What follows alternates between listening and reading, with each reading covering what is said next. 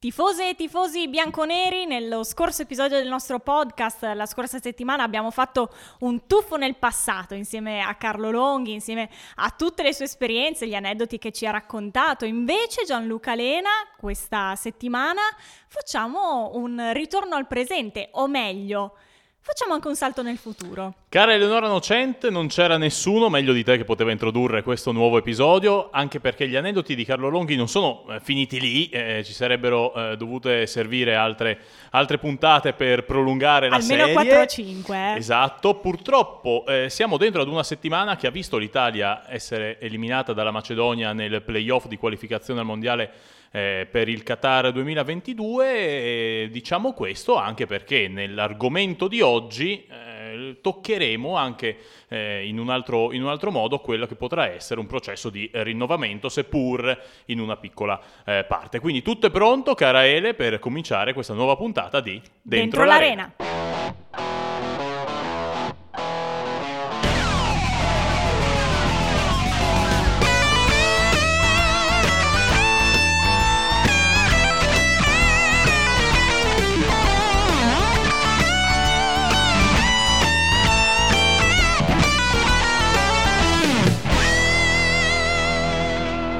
Bene Gian, perché effettivamente si sta parlando molto anche dei giovani in questa settimana in cui abbiamo sofferto l'eliminazione dell'Italia, della nazionale italiana al mondiale Qatar 2022, e quindi si sta ponendo l'attenzione anche verso il lavoro che stanno portando avanti i settori giovanili. Allora, ed è proprio per questo motivo che abbiamo deciso di invitare nella nostra puntata, nel nostro nuovo episodio di Dentro l'Arena, Furio Corosu, responsabile tecnico del progetto Udinese Academy. Ciao Furio, voce inconfondibile la sua.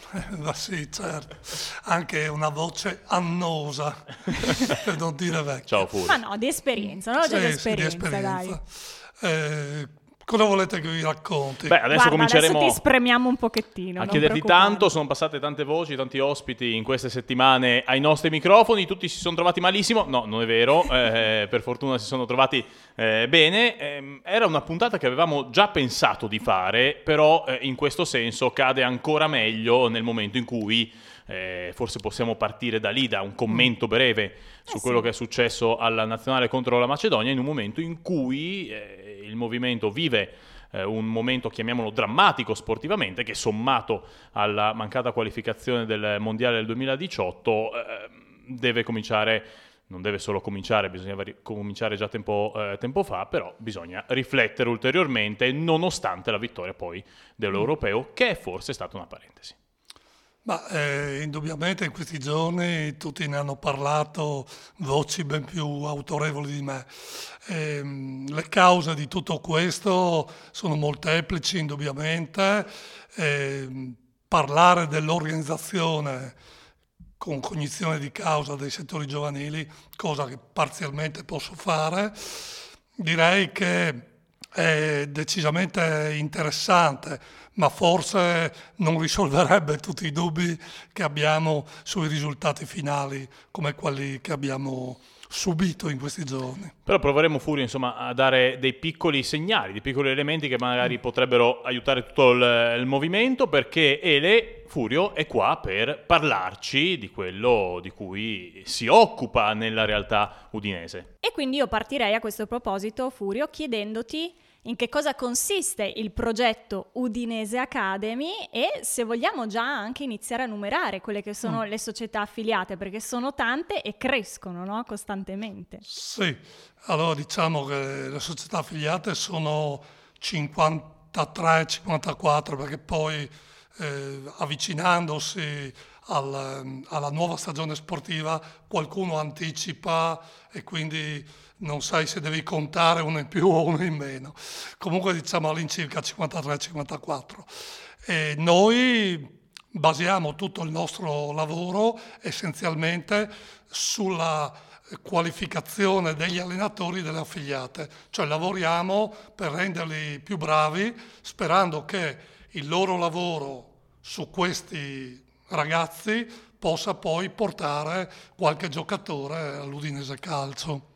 Questa è proprio la primissima motivazione. Diciamo che lo strumento iniziale è una formazione che noi facciamo a questi allenatori, che è stata fatta anche live a suo tempo qui a Udine, ma che con il lockdown, chiaramente col Covid, è stata fatta via rete ovviamente. Quindi mi sembra di capire, Furio, che nel progetto delle Academy, in cui ognuno di noi può pensare che naturalmente in giro per tutta Italia, voi anche magari in qualche paese limitrofo, no? Come può essere la Slovenia, l'Austria, non so se ce ne sono già, ma potrebbe succedere in futuro, voglio dire, tutti noi possiamo pensare che l'obiettivo primario di un'Academy sia quella di andare a pescare dei talenti. Forse secondo le tue parole, poi magari ho capito male, però il primo obiettivo è quello di avere degli allenatori capaci di alimentare il talento, che quindi il pensiero comune può dire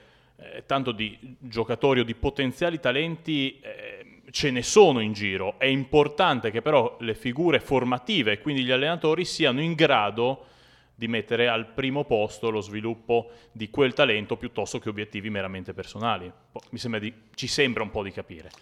Diciamo che hai ragione, nel senso che l'Udinese ha già una struttura di osservatori, quindi ovviamente se un giocatore ha delle qualità anche nel settore giovanile, più o meno nella concorrenza che ci può essere sul mercato generale giovanile, intesa come arriva prima uno o prima l'altro, indubbiamente avendo già questa struttura a noi compete proprio essenzialmente fare questo lavoro pedagogico e didattico sugli allenatori delle affiliate, e quindi avere un rapporto privilegiato con alcune situazioni.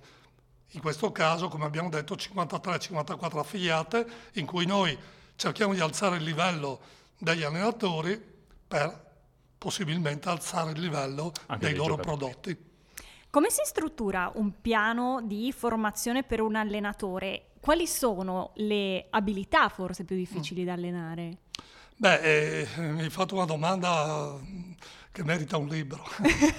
E dopo bravo Furio, qua ci sta il lancio della tua marchetta, ci piacciono a noi queste autopromozioni, dopo parleremo anche di questo. Certo. Dunque, indubbiamente, cosa si può fare? Noi facciamo per esempio la formazione, che comunque non è solo tecnico-tattica, ma è anche una formazione legata alla psicologia, alla nutrizione. Cerchiamo di dare quanti più dati possibili, che però siano nelle possibilità dell'allenatore, perché chiaramente il gruppo di allenatori che noi abbiamo davanti è un gruppo eterogeneo che basa molta della sua attività sull'esperienza, ma noi possiamo parlare con il diplomato, con il laureato o con qualcuno che ha comunque altre competenze, per cui dobbiamo riuscire a dare qualcosa che venga poi metabolizzato, perché se parliamo e poi non viene capito quello che diciamo, quindi anche parlare, anche fare formazione con questi allenatori non è la cosa più semplice del mondo, che bisogna utilizzare un prodotto che sia eterogeneo. Subito dopo la formazione, con queste capacità, con queste materie, noi andiamo a fare le visite. Mandiamo 4 allenatori professionisti nostri, che sono Iosella Cagnina, Gigi Cuomo, Francesco Nenciarini e Beppe Pisani. Sono 4 allenatori professionisti che girano l'Italia e fanno delle visite presso gli allenatori con una didattica speciale. Allenano i gruppi 2008, 2009, 2010 per mostrare qual è la didattica del mondo udinese. Questa è la modalità che usate, perché volevo farti questa domanda. Come può poi Udinese riuscire a controllare il buon lavoro che viene fatto nelle diverse Academy? È questa una delle vie, oppure si sceglie un'altra modalità, ed è anche un'opportunità per, oltre ai giocatori, riuscire a scoprire qualche allenatore da portare dentro alla realtà udinese? Allora, le modalità, a grosse linee potrebbero essere 3. Già nella visita noi cerchiamo di utilizzare gli allenatori di quei gruppi in assistenza ai nostri, mentre ci rivolgiamo a chi guarda, che sono di solito gli allenatori del resto del settore giovanile di quella affiliata, cerchiamo di coinvolgere l'allenatore di quel gruppo nell'assistenza e quindi di farlo crescere.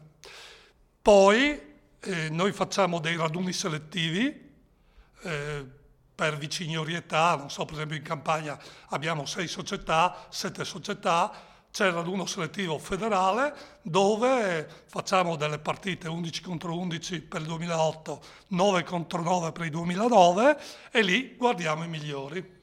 Da questi tiriamo fuori i provini che portiamo a Udine. E a proposito di provini, qual è lo scrutinamento che voi fate per andare a selezionare? Mi piace questa parola, molto, sì, è molto scolastica, molto tecnica. Esatto, molto consonantiana. Sì, esatto. Ma diciamo che forse, come avrete già sentito molte volte o avrete letto, ci si sbaglia molto spesso perché giocatori che hanno giocato magari in nazionale erano stati scartati, magari preso dalla Juventus ma scartato dal Milan, che ne so, dall'Inter. Queste cose si ripetono costantemente, quindi vuol dire che non c'è una scienza esatta per poter riuscire a individuare perfettamente il futuro genio del pallone. Certo, ci si basa su alcune caratteristiche che chiaramente all'età di cui parliamo noi, 2008-2009, quindi 12-13 anni, stiamo parlando di un gruppo di bambini che diventano ragazzini, pubertà, adolescenza, quindi il momento di maggiore cambiamento, per cui riuscire a dare un giudizio tecnico è abbastanza difficoltoso. E immagino che abbia inciso anche la pandemia in questo, dato che, se vogliamo, i ragazzi si sono allenati, hanno potuto allenarsi in aspetti tattici e tecnici un po' a singhiozzo, no? Sì, i bambini, abbiamo fatto la battuta, si sono addormentati pulcini e si sono risvegliati giovanissimi, che praticamente hanno saltato i 2 anni di esordienti, per fare un esempio, sì, no? Sì. Cioè, tutto questo vale per tutta la scala delle categorie, ma per noi che facevamo questo target in effetti abbiamo perso 2 anni di esordienti. Forse la cosa più curiosa potrebbe essere il fatto di dire cosa si guarda in un bambino di quell'età.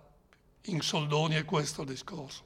Beh, indubbiamente tutti quelli più piccolini, di solito di statura, hanno capacità coordinative superiori agli altri. Molto spesso il fatto di diventare troppo presto adolescenti vuol dire diventare più lenti, avere segmenti muscolari e scheletrici che possono zavorrarti un po', mentre il piccolino ancora chiaramente acquisito dal DNA capacità coordinative che gli permettono di acquisire le tecniche di base e quindi tutti i fondamentali. Naturalmente bisogna non farsi ingannare da questa situazione, perché poi una volta trasportato un bambino che potrebbe essere il freestyler, no? La foca vera e propria, al campetto, portato poi nella situazione, la gara, tutto diventa più veloce e subentrano altri argomenti, tipo le emozioni che ti fanno cambiare completamente l'umore e il rendimento. Furio, ti do 3 elementi, scegliene uno di questi 3 per il quale magari anche in quell'età, o dimmi se è troppo presto per averli come criteri di valutazione sulla base dei quali poi l'occhio e le decisioni pendono verso un ragazzino piuttosto che un altro. E cioè questi 3 elementi sono l'approccio mentale, cioè la sua capacità di affezione allo sport, perché chiamarla ancora approccio professionale forse è troppo presto, la caratteristica fisica e il talento. Quale di queste 3 in quell'età è un elemento di valutazione? se uno più di un altro e se cambiano poi con l'andare dell'età, che poi ci leghiamo alla seconda parte di questo podcast, dove parleremo anche di ciò che hai fatto prima di questo lavoro. A monte di questo discorso indubbiamente c'è la passione del bambino, perché se è riuscito ad arrivare fino alla fase giovanissimi, indubbiamente ha già superato un po' di quelli che sono gli ostacoli, quelle cose che di solito possono allontanarti, il gruppo dei pari e cose del genere. È anche vero che però il periodo di abbandono classico è proprio quello dei giovanissimi, quindi siamo in pieno turbamento psicologico, per cui diciamo che tra l'aspetto di passione, tra l'aspetto emotivo, tra il rilancio della situazione fisica e della struttura fisica, è un insieme di argomentazioni psicologiche, di personalità, tecniche,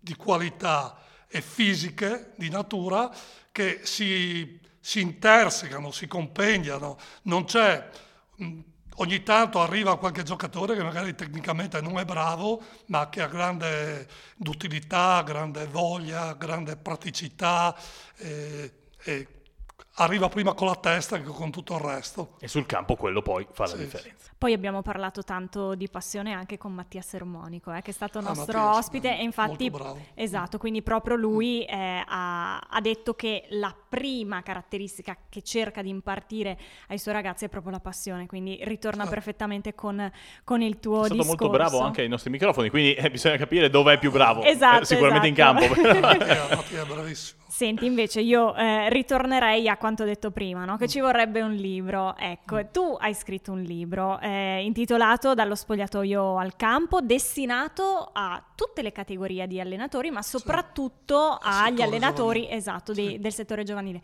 E che cosa si può trovare in questo libro? E immagino che sia uno strumento, oltre che tangibile, ma anche utile proprio all'apprendimento e a dare una mano in più agli allenatori che vogliono farlo seriamente. Beh, diciamo innanzitutto, secondo il mio personaggio, è stato fatto in completa umiltà, nel senso che non c'è spazio per l'umiltà qui in questo podcast.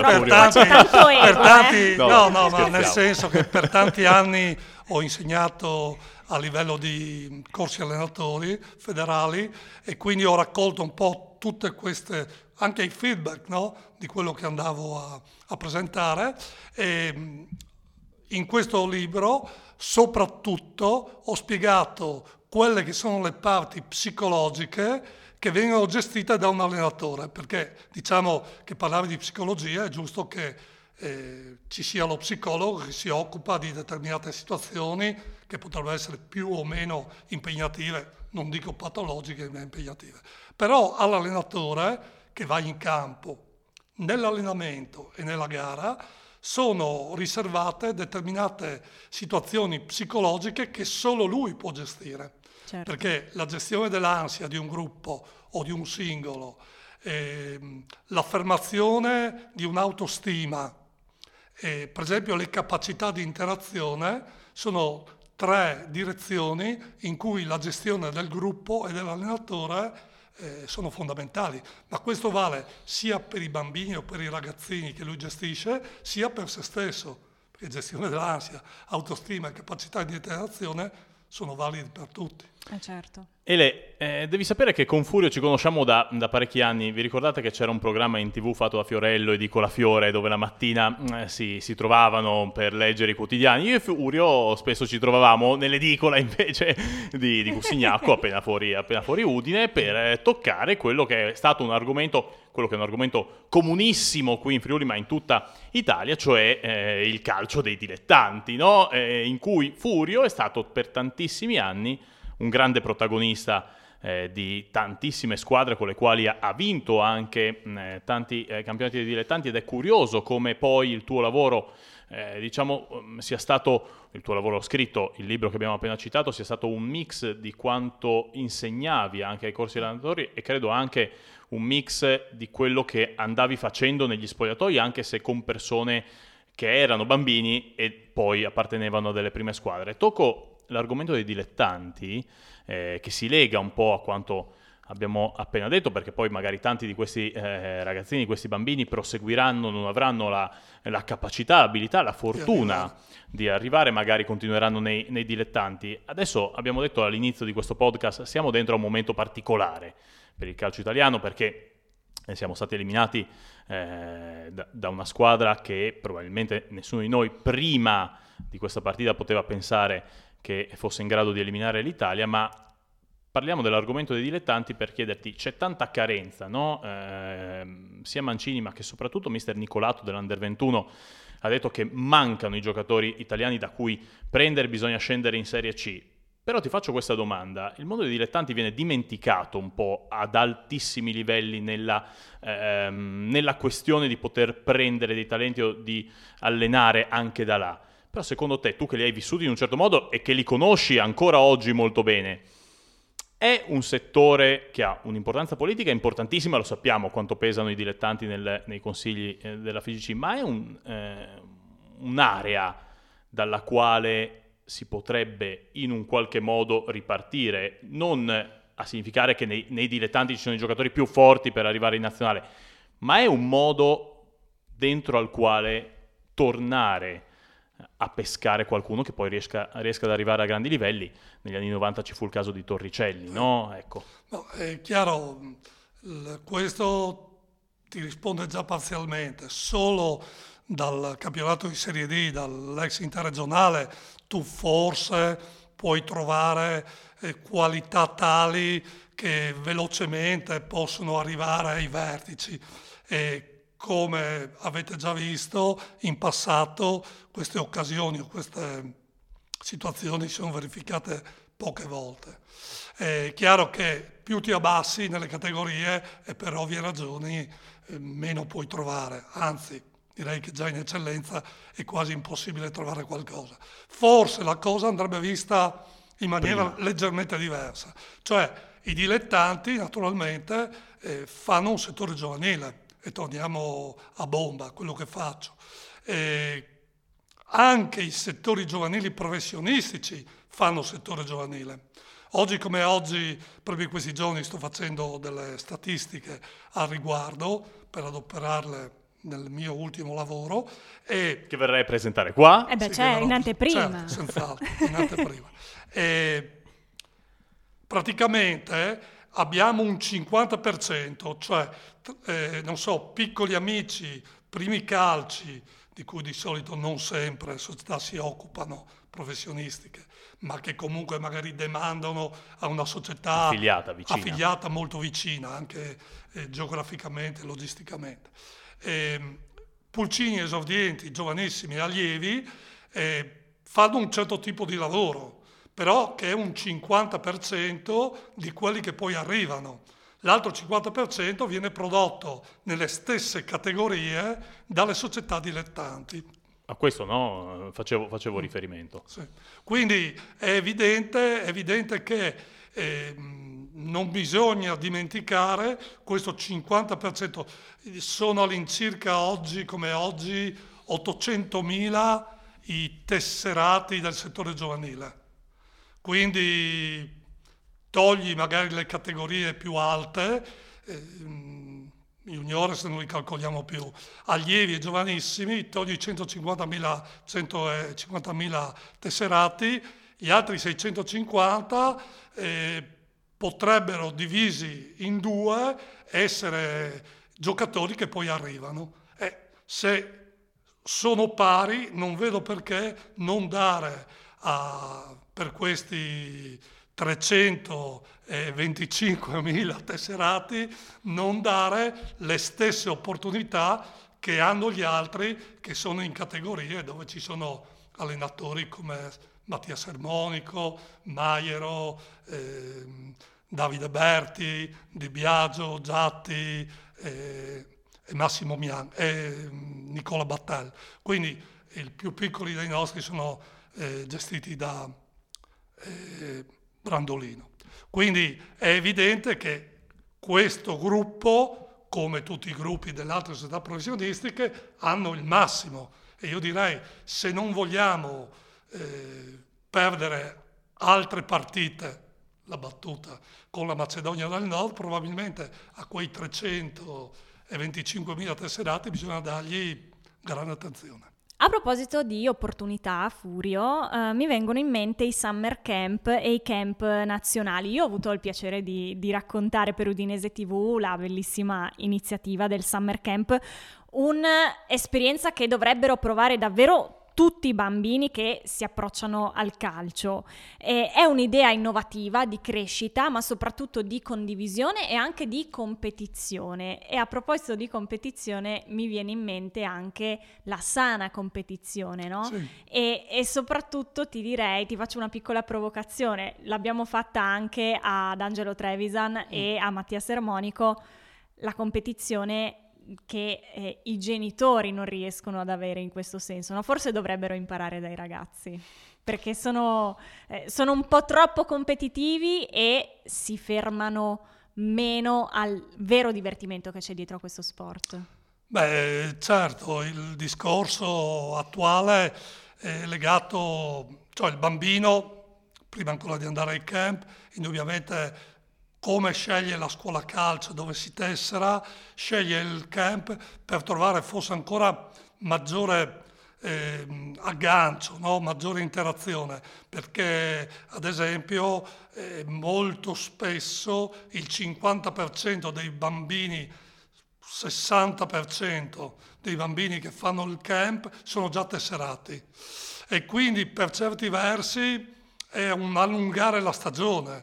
Io direi che qualche volta non è proprio il summer camp che rilancia o che dà delle scosse, perché in effetti questi sono ragazzini che allungano la stagione e quindi lì magari fanno ancora delle cose, magari con gli stessi allenatori, e molto spesso è un passare il tempo e preparare la stagione che arriva. Cioè, anche questo è qualcosa. Invece quel 40% che non è tesserato, fa magari un altro sport, viene trascinato da Franco, Giorgio e Giuseppe, che sono già tesserati, arrivano lì e chiaramente vengono coinvolti. Naturalmente si creano dei gruppi eterogenei, noi facciamo apposta a fare questo. Cioè, tu prendi quello che non ha mai giocato a calcio e lo inserisci in gruppi magari di pari età, che magari hanno già giocato, naturalmente con tutte le attenzioni del caso, facendoli prendere confidenza e magari dandogli dei compiti leggermente meno gravosi dei più bravi, di quelli con maggiori abilità. E questo in qualche misura, se hanno qualcosa, li trascina. Quindi anche quella settimana può essere non la settimana che cambia la vita, ma la settimana della scintilla, e quindi magari da lì partono. Certo. Questa settimana della scintilla che speriamo possa portare anche noi al Summer Camp, anche se non siamo più dell'età. Io ci sono già stato in un'altra veste, magari la prossima volta calcio un pallone. Sì, oppure ci piacerebbe vincere facile come quella pubblicità, sai, esatto, Ponzi, esatto. Ponzi, Detta questa battuta, grazie di averci dato questo spunto per l'estate, invitiamo anzi tutti coloro che ci stanno seguendo e che magari hanno bambini e figli dell'età accessibile, a differenza nostra, al Summer Camp, di iscriverli, perché troveranno uno staff molto preparato per passare queste settimane estive. Grazie Furio di essere stato con noi, di aver toccato tanti temi che possono essere interessanti anche per dare uno sguardo al futuro del movimento calcio italiano. Bene, vi ringrazio di aver dato questa opportunità. Spero che sia stato esauriente. Assolutamente. Ti aspettiamo per la presentazione del nuovo lavoro. Esatto, va bene. Siamo curiosi. Senz'altro. E allora Gian, noi come al solito ci risentiamo, perché noi ci vediamo o da casa o dalla macchina, insomma ci ascoltano ecco. Speriamo sia sempre un piacere per chi lo fa, quindi cara Ele, noi non ci resta che salutarci per questa settimana, darci appuntamento alla prossima, sempre Dentro l'Arena.